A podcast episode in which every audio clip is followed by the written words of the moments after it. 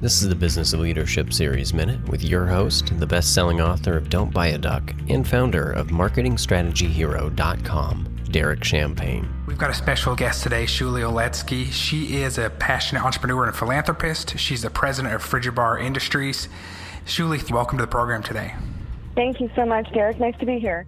And content can be captured in so many different ways, such as podcasts and your articles and different platforms. But what have you found to be the most effective ways for distribution for you? Has it been blogging? Has it been writing articles? Yeah, um, I think the, the, the blogging and writing articles and sharing our articles, believe it or not, on Facebook and Twitter um, have led to multiple opportunities to work with other people writing articles and you know getting third party validation um, because you assist them help their consumer base uh, which is very it's very rewarding. Um, it, does take a little bit of time.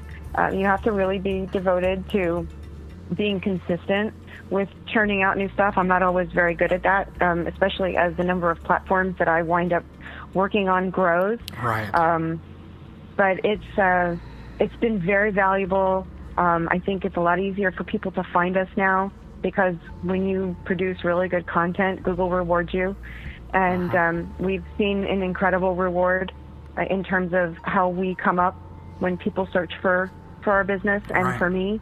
Um, and uh, anything that I can do to make our business better makes a lot of lives better, and uh, I'm I'm all for doing that. Great.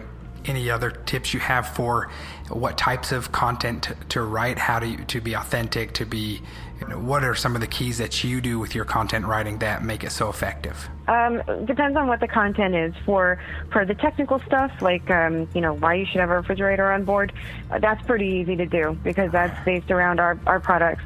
Um, other things that I do uh, in our industry are things that I think the people that we would touch, um, who might be our customers, would find valuable as well. Right. Um, so we'll do articles on um, you know people that do nonprofit work in the marine industry, people that build boats, people that help you buy boats. Um, there's there's a whole bunch of different ways that you can be of value uh, in, in, your industry. Outside of the industry, um, I really base it on what's um, what I'm passionate about, what's mm-hmm. important to me.